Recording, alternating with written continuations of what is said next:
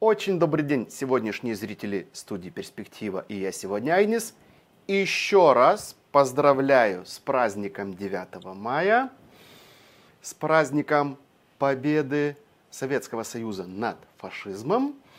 И ну, даже улыбка у меня на лице, потому что ну, любимый на расстоянии человек, э, адвокат, публицист, общественный деятель Украины Татьяна Николаевна Монтян. Добрый день. Добрый день. Очень приятно вас видеть, э, потому что я в Вильнюсе, действительно в Вильнюсе, в Литве, а вы в Украине, в Донецке. Э, поэтому мы действительно представляем свои страны, свои республики, свои народы. И знаете, Татьяна Николаевна, самого-самого первого вот вопроса хотел спросить ваше как бы видение вчерашний, э, вчерашний парад. И самое начало парада, и вот я поставлю сейчас видео вот это. Скажите, пожалуйста, красный флаг. Все видели только одно. Знамя победы никаких других знаков, объективно, чтобы либералы там снимали со всех углов, концов, э, хотели напортачить, но все видели только красное знамя. Скажите, пожалуйста, два варианта. Это глобальный э, знак как бы такого вселенческого масштаба или кто-то сделал такой маленький штрих, что это знак э, как бы внутри России. Как вот вы думаете? Мне сложно что-то сказать. У нас в Донецке флаги победы повсюду. И мы очень хотим дожить до нашей победы здесь. А как оно будет, ну, очень сложно что-то сказать. Пока все идет очень и очень тяжело, но мы все равно даже под непрерывными обстрелами полны оптимизма. Что касается самого парада, разумеется, его надо было проводить. Нельзя было его не провести. И очень в этот раз было сделано политтехнологически грамотно. Ничего особенного на параде не было, никакого пафоса, только танк Т-34, еще какая-то ничего особо не представляющая из себя техника, то есть четкий знак, что все остальное вроде как на фронте. И нечего тут особые парады устраивать когда у нас идет война. Ну, а больше всего понравилось, что все-таки больше половины представителей лидеров бывшего Советского Союза были на Красной площади.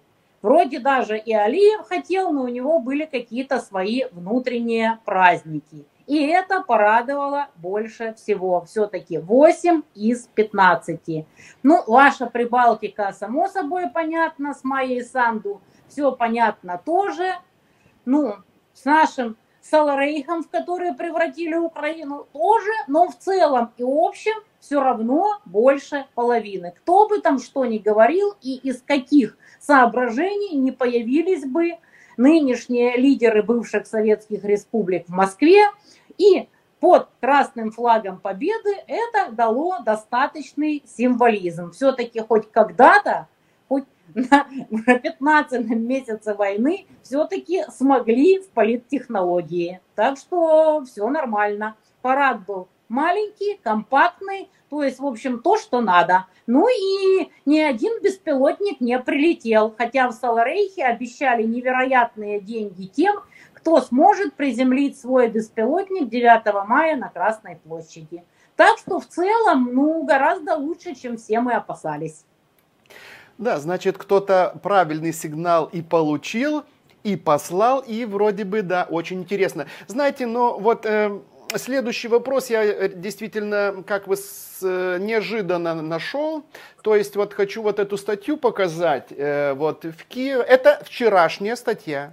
Как раз вам подарок да. на 9 мая. Да. В Киеве разоблачен Раб... Да. Вот так разоблачен администратор канала Монтян. Скажите, пожалуйста, вот в этом контексте сейчас мы видим, как на политических деятелей в России э, происходит покушение, очень агрессивное покушение. Это не точечные, это взрывы, то есть э, с максимальным уроном для людей, а вы э, в Донецке, то есть как бы очень близко. А вы сама себе лично э, ощущаете вот такую угрозу, Татьяна Николаевна?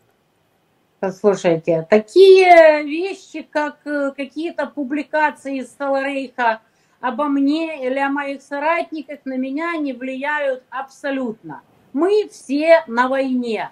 И каждый из нас знает, что может погибнуть в любой момент или может сесть в любой момент за что угодно. И может случиться все, что угодно. Поэтому таким нас здесь не проймешь. Это Донецк. Это город, который сносят с лица земли. Здесь любой из нас может выйти за хлебом или за водой и получить голову Хаймарс или пакет Града. Поэтому надо быть очень наивными людьми, чтобы хоть чем-то пугать людей, добровольно живущих в Донецке.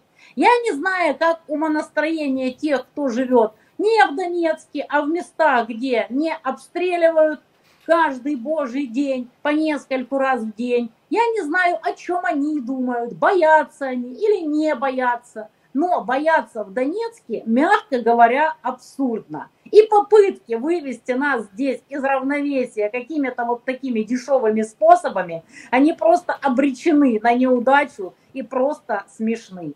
Что касается моего администратора, ну, он знал, на что шел. Я надеюсь, он выживет тюрьме, в СИЗО и дождется нашей победы. Очень, конечно, жаль, что так получилось, но все мы знаем, на что мы идем и во что мы ввязались. И победа все равно будет за нами. Да, действительно, вы совершенно правы. Мы в Литве тоже понимаем, и принимаем ответственность за то, что мы делаем. Э, но тогда переходим более э, таким глобальным э, вопросом. И вопрос, как вы видите нашу теперь Прибалтику. То есть сегодня, на сегодняшний день у нас крайне жестко в Литве идет пропаганда и со всех утюгов, как Литва должна была всегда в чаше радости в соединении с Польшей. Жечь Посполит это такой механизм, который вообще-то имперски непобедимы, и нам надо опять соединиться с м, Польшей. Вопрос, как вы видите э, эту агрессивную конструкцию из вот именно Украины и зачем она предназначена? Ну, собственно, я в Литве бывала неоднократно еще во времена Советского Союза. В Поневежесе мы были на сборах, тренировались с вашими местными боксерами в вашей спорта Макикла, ели лядай и цепелины. Вот. Я, естественно, неоднократно была в Вильнюсе. Вот. Помню башню Святого Гедеминаса, много чего еще. Но это был прекрасный Советский Союз, когда у нас была дружба народов, и редкие проявления национализма воспринимались как, ну, больные люди, ну, что возьмешь с кем не бывает. Вот. Сейчас, конечно, все по-другому. Насколько я понимаю, в Литве гораздо лучше ситуация, чем в соседних Латвии и Эстонии. Но, тем не менее, вы хотя бы вот можете выйти в эфир. Не знаю, что было бы, если бы подобная передача появилась в Литве или в Эстонии, э, в Латвии или в Эстонии. Так что можно сказать, что у вас еще более-менее по сравнению с вашими соседями по Прибалтике. Вот. А то, что поляки хотят как минимум в результате всех этих событий попытаться отжать Западную Украину, так об этом слухи ходят очень давно. Мне рассказывали люди с Западной Украины, с которыми я до сих пор на связи, что даже народ уже потихоньку начинает местный думать, а что будет, вот, а под кем мы будем, хватит ли у России сил, или нас все-таки отдадут полякам, как мы вообще будем жить? Ну, там на Западной Украине у нас народ вообще не считает эту войну своей, кроме небольшого количества вовлеченных, зараженных всей этой безумной идеей Саларейха. А так простой народ, конечно, думает, а куда мы попадем в результате всех этих геополитических событий, кому нас присоединят и как мы будем жить. И да, такой вариант, как Речь Посполитая в том или ином виде – то есть что-то имперское под поляками бродит в воздухе. А вот как это получится, Как говорится, думать каждый может все, что угодно, но земля традиционно принадлежит солдату, который на ней стоит. Мы тут все в ожидании широко анонсированного контрнаступления, все ждут, куда кто продвинется, какой будет чисто военный результат э, всей этой летне-осенней кампании и понимаем, что, скорее всего, ближе к зиме будут какие-то переговоры или, по крайней мере, попытки этих переговоров. Но мы можем понимать, что, возможно, и не будут. В эту кампанию военную уже случилось столько всего неожиданного и невероятного, что мы вот не удивимся вообще никакому варианту, в том числе и какой-то вариации Речи Посполитой. Э, Татьяна Николаевна, вот и я вот вы затронули сразу очень хороший вопрос насчет этого контрнаступа. Вот мы в Европе, Евросоюзе как бы Литва так, в таком интересном э, геополитическом месте на карте. То есть, э, но у нас люди, я чувствую в Европе, от этого ожидания, вот сейчас, сейчас вот столько уже военной амуниции, техники там, столько денег, и вот контрнаступ. Вот Байден даже сказал недавно, что ты давай, зелье, определяйся, либо туда, либо сюда, что-то делай. Но я лично э, это воспринял э, субъективно, сигнал как бы давления на, на Зеленского, это не, давление было не для Зеленского. Это давление было элитам России, что уже давайте решать с переворотом срочно, так как Зели и все остальные там финны и все не могут наступать. Вот я вот этот сигнал так воспринял. А как вы видите вот этот, э, вот этот американское давление на Украину? Любые заявления Байдена и кого бы то ни было в Штатах я лично воспринимаю исключительно сейчас как элемент предвыборных разборок в Штатах. Что они говорят, кому они говорят, не имеет вообще никакого значения. Это может быть равновероятно как правда в отдельных случаях, так и туман войны. Что на самом деле происходит? Что там себе думают Пентагон и НАТО? Когда они сочтут воинство Саларейха готовым для контрнаступления? И какие у них на самом деле планы? Какое оружие они хотят еще опробовать, какие, возможно, свои военные тактические задумки, кому дать подзаработать на этом конфликте своего военно-промышленного комплекса, мы знать не можем. Всерьез воспринимать вопли политиков, ну просто после уже такой длительной военной кампании, это, мягко говоря, глупо. Поэтому мы здесь ориентируемся исключительно на то, что происходит на поле боя. И на то, что показал Асинт, где находятся те или иные войска. Все остальное мы не можем оценить, правда это или туман войны. Поэтому мы просто наблюдаем за тем, как движется линия фронта все остальное может быть и правдой, и вбросами, и мы просто четко осознаем, что мы не можем объективно оценить, правда это или нет. Если это ложь, то с какой целью она изрыгается? Если это правда, то тоже непонятно, зачем внезапно решили сказать правду. Вот такой вот информационный фатализм, как минимум, у нас в Донецке. И я считаю, что в условиях полной неопределенности и непонятки, что вообще на самом деле происходит, кому это выгодно, а выгодополучателей могут быть сколько угодно, именно так и надо относиться абсолютно ко всему. Послушали, да, белый шум, а давайте-ка глянем, что у нас там на фронтах и поможем нашей армии, и поможем нашим мирным выжить. Вот так вот мы здесь на это все реагируем, вот так мы здесь с этим живем. Эм, Татьяна Николаевна, тогда разрешите так построить вопрос. Вот Генсек ООН только что вот тоже по 9 мая заявил, что в настоящее время не видит перспектив мира между э, Россией и Украиной. Я хочу, я даже некоторых своих интервью спрашиваю своих вот э, э, людей, с кем делаю интервью, задаю такой вопрос.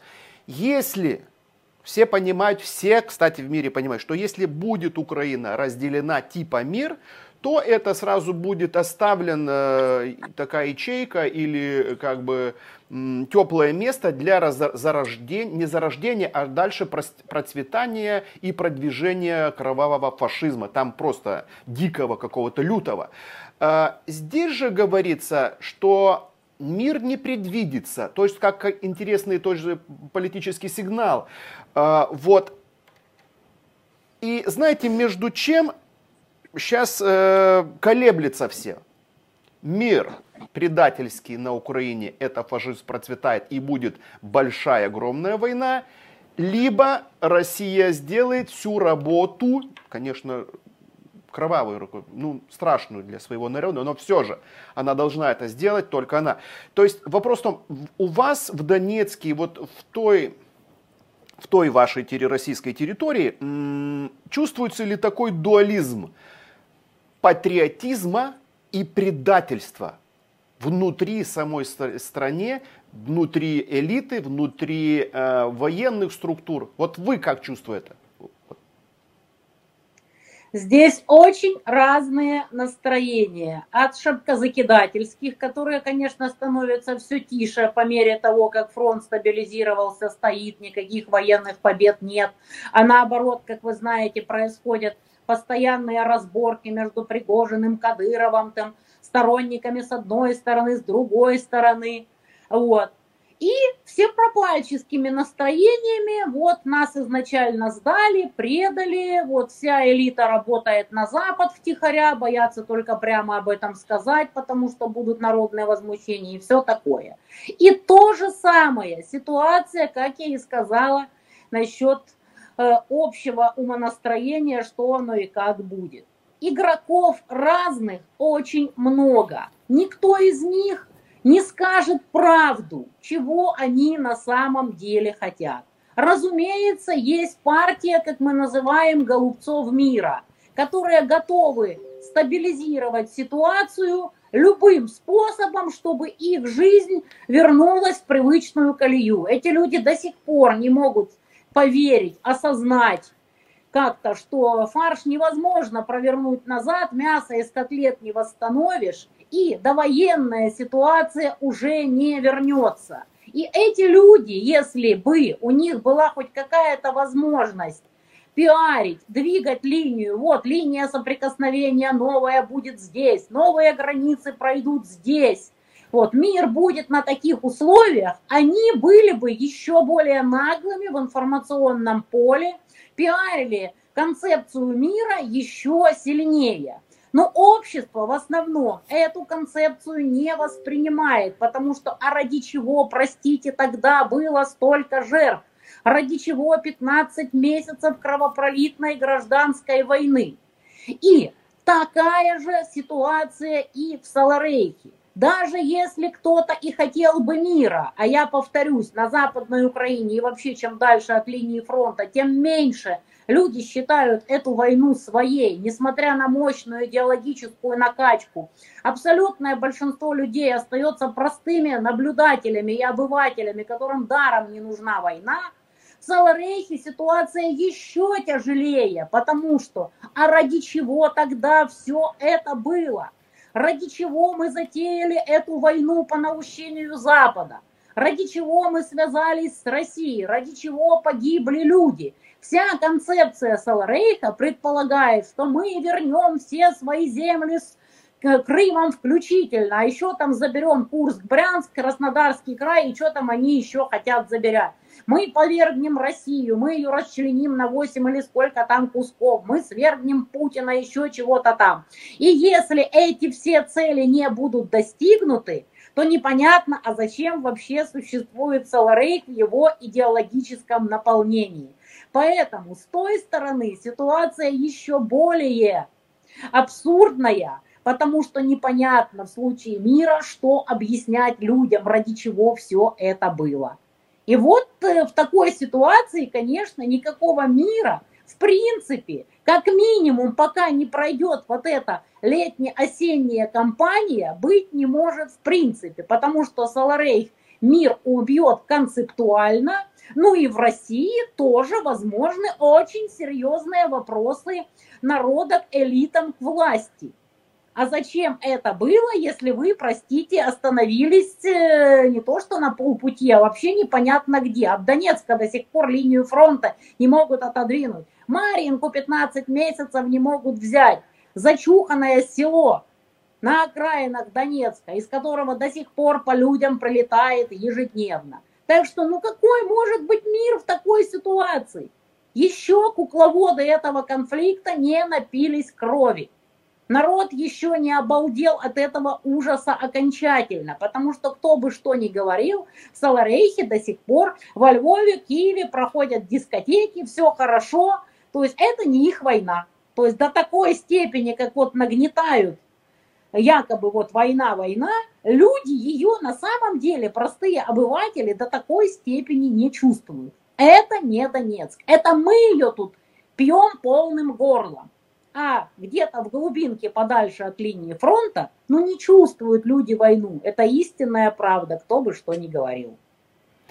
Да, действительно, это, наверное, глобальный какой-то замысел, что люди должны почувствовать эту войну. Но все вообще, да-да, все нормально. Там у нас в Литве такой лозунг есть, не перестаньте быть украинцами, ну, отдайте все. Ну, одни отдают, уже другие нервничают, устали, но все же, все же все ждут победу Украины. Вот. Э, но скажите, пожалуйста, вот это, что почувствовали там на Украине эту тяжесть войны, вот э, мы видели, там э, снимали такие видео короткие, что э, могилы с флагами уже как бы размещают, хоронят людей посередине городов, то есть посередине, где парки и так далее. Скажите, пожалуйста, это эмоциональная, ментальная накачка ненависти, да? Специально так? Не, ну разумеется, есть и накачка ненависти, но еще раз повторю, влияет это, вот как показала практика, и это очень, я думаю, серьезная вызов для социологов, для социальных психологов, что вот до какой степени все-таки возможно разогнать в обществе милитаристскую истерию. Все-таки я думаю, что вывод будет главный. Как ты ее не разгоняй, абсолютное большинство людей все равно останется просто обывателями. Я думаю, что процент вовлеченности с учетом того, что ну нельзя уже сильнее разогнать э, милитаристскую истерию, все равно останется низким. И это, собственно, биологическая константа для любого общества. Я думаю, что те, кто сейчас это разгоняет, сейчас столкнулись с тем, что вот он, биологический предел. Нельзя милитаризовать общество сильнее, чем уже получилось в Саларейхе. И все равно, несмотря на восьмилетнюю накачку 24 на 7, абсолютное большинство людей не хочет в это вовлекаться, не хочет воевать. Максимум, ну да, мы с дивана поболеем за наших. Но абсолютное большинство людей не хочет категорически никакого отношения иметь к этой войне. Они не хотят воевать. Они не хотят ничем помогать ни фронту, ни тылу. Они не хотят донатить на армию. Они не хотят ничего. Они хотят жить так, как и жили. И вот я специально вот сохранила статистику и открываю. Та же самая ситуация в России. Это с учетом того, что в России искусственно сдерживается милитаристская накачка, то есть спи страна огромная. Если в Саларейхе, то вставай страна огромная, там на битву с клятыми москалями, то в России, наоборот, спи страна огромная. Все идет по плану, спецоперация, никакой войны. Вот. И результат. Вопрос. Вы лично были бы готовы отдавать одну-две тысячи рублей ежемесячно для нужд армии и повышения выплат бойцам, принимающих участие в спецоперации? И вот, пожалуйста, результат. Всего 18 да, 26 скорее да, скорее нет 20, определенно нет 31. Это по всей стране. И прекрасный город Москва. Жалко, что Петербург еще не спросили, там все еще печальнее. Определенно да 11, 21 скорее да, определенно нет 24, определенно, э, вернее, скорее нет 24, определенно нет 41. Вот и все, что надо знать о милитаристской накачке и о проценте обывателей в любом обществе. Хоть убейся, хоть застрелись, больше этот процент не будет. Вот и все, что надо знать пропагандистам всех времен и народов. Разумеется, такие опросы проводить бессмысленно, но мы и так, и без опросов видим процент вовлеченности. Он реально очень низок. И все. И это просто вот барьер для пропагандистов. Что вы не делаете, а все равно во Львове, в Киеве, в прочих крупных городах абсолютное большинство людей будет вести обычную жизнь, плясать на дискотеках и плевать они хотели на ту войну. Вот и все. Знаете, вы рассказали такую статистику. У нас где-то, ну, не знаю, месяца четыре тоже был опрос, и, а мы же прифронтовая вот территория, вот сейчас агрессор нападет, Беларусь тут вообще через... Э, Беларусь тут вообще за пару метров через переплюнуть. Вот это самое. И тоже такой опрос. Возьметесь вы за оружие, как вы будете Литву защищать? Э, определенно да, сказали 14%. Другие сказали 22, так ну может быть мы где-то там и это. Другие сказали, нет, даже котлетов не принесем. Так что вот вы, да, совершенно правы, больше вот этого накачки невозможно как бы э, определенно людей э, сдвинуть с мертвой точки. Тогда э, я еще хочу, так как вы человек, перешедший практически все э, э, политическо социальные слои вот этой власти, видели всех в глаза, всех ваших звезд, Э, хочу спросить одно интересное заявление. Это кандидата, как бы кандидата, президента США, это э, младшего Кеннеди, который сказал очень интересную вещь. Вот Кеннеди младший заявил о причастности ЦРУ к убийству его дяди, то есть Кеннеди старшего.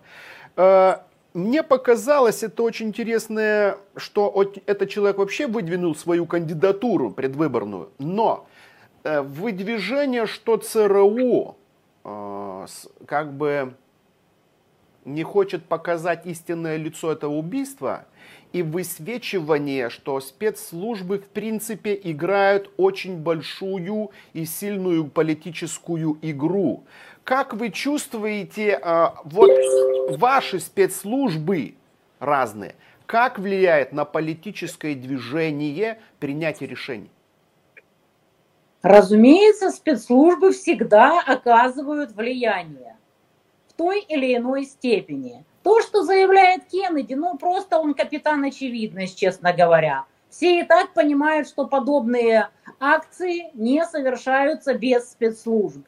Просто невероятно, чтобы какой-то одиночка грохнул целого президента. Понятно, что спецслужбы были при делах. То, что он говорит это сейчас, так это было во времена царя Гороха. Это все времена настолько давно минувших дней. Тогда было одно ЦРУ, сейчас ЦРУ другое.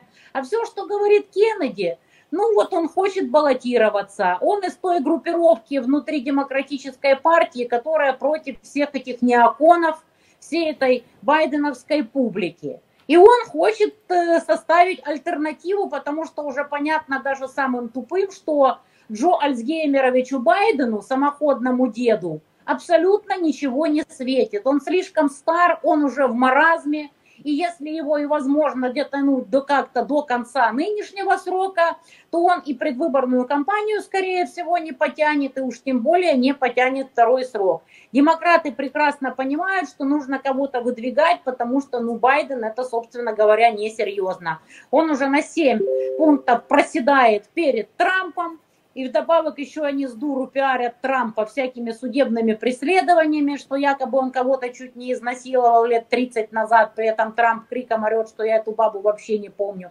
О чем вы мне тут разговариваете? Ну и в итоге они его пропиарили за будущих, возможно, 5 миллионов, которые он после апелляции, возможно, еще и не будет должен. В общем, совсем все плохо у демократов с электоральными перспективами на нынешние президентские выборы – и поэтому Кеннеди говорит то, что хочет от него слышать электорат, прежде всего демократический.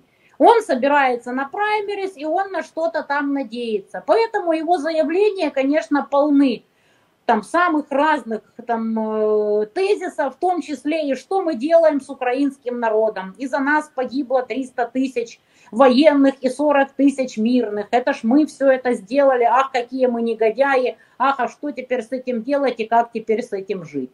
Тоже я его заявление расцениваю исключительно в русле грядущей президентской битвы в Штатах, которая, да, возможно, может все изменить. А возможно и не особо. В конце концов, мы все помним, что война должна была начаться в 2016 году, но тут внезапно прилетел черный лебедь и победил Трамп. И война отложилась на 4 года, хотя была полностью готова еще к 16-му. Посмотрим, что будет. Трамп заявляет, что вот если я буду победителем президентской гонки, то война закончится чуть ли не в тот же день. Это тоже предвыборный пиар, потому что военно-промышленный комплекс и его заработки никто не отменял. Так что заявление Кеннеди ну вот заявляют, да, мы сейчас будем внимательно смотреть, что там будет в Штатах. Но думаю, что глобально это особо ни на что не повлияет, потому что разборки разборками – а раз они уже вложили в Соларейх такое невероятное количество ресурсов, и мы для них, собственно говоря, не люди, это чистая правда. Им без разницы, сколько погибнет русских, украинцев, любых постсоветских, они, естественно, будут идти до конца, пока им выгодно идти до конца. А если им это станет в каком-то виде невыгодно, то они придумают, как отползти. Они видят, что Россия оказалась слабее, чем они ожидали – они видят, что на поле боя Россия ровным счетом ничего не показывает, что что-то вот слишком долго жили в мире, что нет ни связи, ни бронежилетов, ни какого-то там серьезного вооружения, расконсервируют уже какие-то там пушки 40-х годов, все это видят, что происходит. Ну и как бы, а почему бы и нет, раз в России все так печально, раз там Пригожин с Кадыровым там уже вовсю друг на друга гонят чуть ли не матом, а иногда даже и матом, а почему бы не повоевать до последнего украинца и желательно до последнего русского. А там посмотрим, что будет. Может там что-то случится с Путиным, может случиться еще с кем-то. В общем, прилетит какой-то черный лебедь, может как-то все обернется. То есть пока у них расходы на эту войну не превышают какие-то там среднеразумные с их точки зрения, почему бы и не повоевать, пока оно воюется. Вот и все, что надо знать о Кеннеди и обо всех остальных американцах. А ЦРУ там или нет ЦРУ, ну мало ли, ну какая разница, это было очень много десятилетий назад. Там давно все люди поменялись. А почему бы не сказать людям и не подогреть конспирологические теории? Тем более имеет право, речь идет о его собственном родственнике. Вот так. Ага, тогда скажите, пожалуйста, с другой стороны. Вот э, вы отметили, что все же раскол элит, он есть везде. И в Штатах, и в Европе. И мы видим, что да, в России очень сильные предатели, предательские настроения особенно, да, там, потому что все элиты поставлены США и британцами. В спецслужбах есть раскол. Но у нас вот э, в Литве очень сильно начали гнать, так скажем, извините за мой французский, э, на Эрдогана такое чувство, вот важное событие для всего НАТО. Это свежая статья 8 мая. Эрдоган ждет, серьез... Эрдогана ждет серьезные испытания. То есть нам как бы такой, так бы старается понемножку вдвинуть в мозги, что Эрдоган плохой, но мы видим некие события, все же как там бы ни было, что Эрдоган может по ним менять расклад в том настроении, что вы хорошо определили, есть и другие элиты в США, которые хотят по-другому решить, там, замять Украину и идти на Китай, например, там разбираться. И вот они, наши э, ястребы войны, боятся, что Эрдоган может дать обратку. Вот как вы видите эту ситуацию? Ну, 14 числа турки сами решат, куда они собираются двигаться. И букмекеры турецкие ставят на поражение Эрдогана чуть ли не в первом туре. Примет ли он поражение, тоже никто не знает. Ну, как вы понимаете, очень у многих сейчас есть знакомые в Турции, которые как бы вникают в местную политику, там более-менее интегрированы.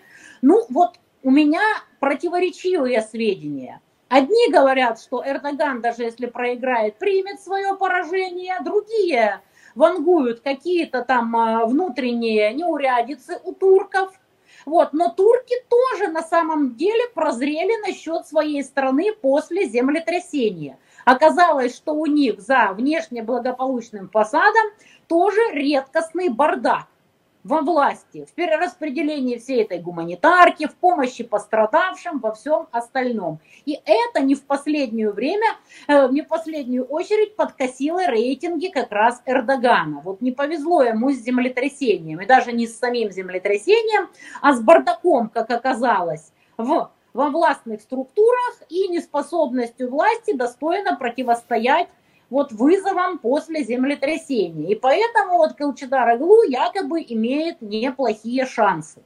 Кто он такой? В какую сторону он двинет? На самом деле тоже никто не знает, потому что слушать предвыборный треп политиков – это последнее дело. Мы все помним, что трепался насчет мира наш Зелебовик а потом его в итоге сдали как стеклотару, что о чем вы говорите, какие минские, Петрушка на палочке, никаких миров соблюдать не собирался и прямым ходом шел на войну, воспользовавшись минскими как предлогом, точно так же, как и Петя Порошенко.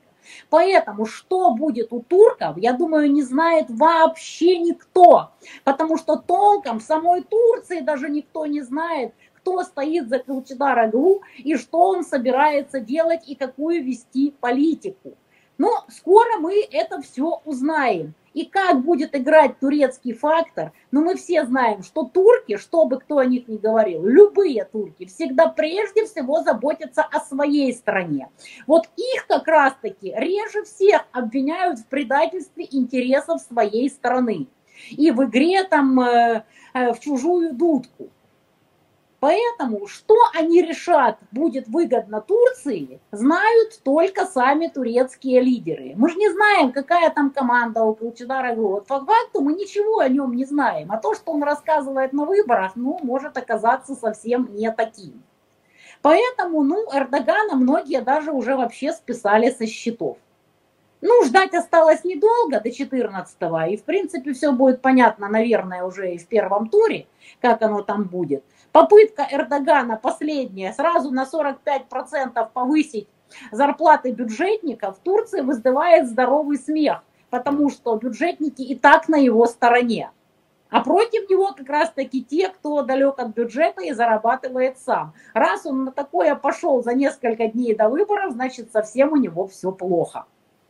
Поэтому Эрдоган или не Эрдоган, ну буквально через неделю станет примерно понятно. Но что на самом деле будет делать Турция, на чьей стороне играть, мы узнаем только тогда, когда будут конкретные шаги. Вот здесь даже хуже, чем гадание на кофейной гуще. Это просто пальцем в небо. Это как встретить динозавра на Дерибасовской. 50 на 50. Можно встретить, а можно и не встретить.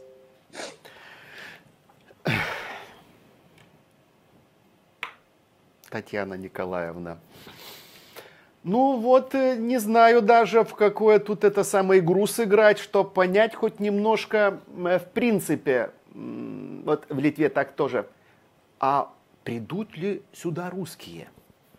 Вот знаете, вот это гадают, потому что ваш, ваша ситуация как бы определенно ясна, а у нас вот то же самое, то есть и э, вся эта подготовка как бы против русских – у нас даже несколько лет назад был такая э, шоу сделали в Шальчининкай. Знаете, это такой городок вблизи Белоруссии. Его Шальчининкайский район хотят все показать, как это польский район. В жизни там не было никаких поляков. Там была э, народность гудов, то есть белорусы. И знаете, там у нас придумали такое шоу, журналисты приготовились. И приехали вдруг э, пару самосвалов с военными русской формы. И они ждали истерию, как тут сейчас будет звонить, колокола, там стрелять чуть ли не... А вышли люди с цветами. Вот, и, вот. Бы, да, и быстро-быстро все замяли. Вот ничего как бы не было, ни одной мухи даже не нашел э, в этом материале, как бы где-то сейчас запечатлеть. Но я близ живу, я знаю, что эта история э, была. Вот поэтому я хочу напомнить всем вот эту маленькое видео про украинскую бабушку, которая вышла с флагом встретить. Ну да, встретила не тех, э, как бы вот, там наемники были, оказывается. Но самое страшное, что мы эту бабушку, наверное, уже забыли. Интересно, какова ее судьба. Но это, я думаю, хочу, так сказать, может быть, слишком пафосно, но я думаю, что это действительный знак сердца всего народа. Поэтому, Татьяна Николаевна, э, очень вам спасибо за интервью, за ваши эмоции прекрасные. И все же надеемся на победу. Разумеется, если бы мы не надеялись на победу, то тогда зачем это все? Зачем мы здесь живем и терпим эти муки? А что касается бабушки с флагом, ну, россияне попытались сделать из этого символ. Украинское ЦИПСО немедленно отыграло, нашли бабушку, и бабушка сказала уже совсем другое. Ну, как а. говорится, первая эмоция самая дорогая. А потом, как говорится, можно сделать все, что угодно. И то же, что я и говорила. Абсолютное большинство людей, обыватели, и присоединяться к победителям. Если у России хватит сил, значит, э, встретят Россию. Если сил не хватит, значит, встретят поляков или кого там еще. Абсолютное большинство людей, как показала практика, хотят просто мирной жизни. А тот процент вовлеченных, которые друг с другом воюют, ну, он слишком мал. И кто победит, ну, значит, победит и будут радоваться и встречать их. Ну, а кто проиграет, отправится в изгнание. Такова жизнь. Никогда ничего на этой планете не меняется. Меньшинство воюет и сражается, большинство – обыватели. И, как показала практика, им можно переформатировать мозг, но нельзя их заставить даже с этим переформатированным мозгом идти воевать. Люди просто хотят жить. А нам остается только ждать, чем закончится эта летняя-осенняя кампания. И, возможно, структура ситуации после этого как-то изменится, появятся новые вводные, и мы будем обсуждать уже нечто другое по другой линии фронта. Тогда, значит, после ваш слов, ваших слов я тоже к этому присоединяюсь, присоединяюсь. Каждый человек делайте ваш личный выбор. Вот и все. Очень Правильно. Или вы вовлечены, или вы простой, несубъектный обыватель и принимаете то, что за вас решили и сделали другие. Или если вы субъектны, вы воюете до конца или не до конца и принимаете на себя все риски воюющей стороны. Вот и все. Все очень просто. Или вы субъект, или вы не субъект.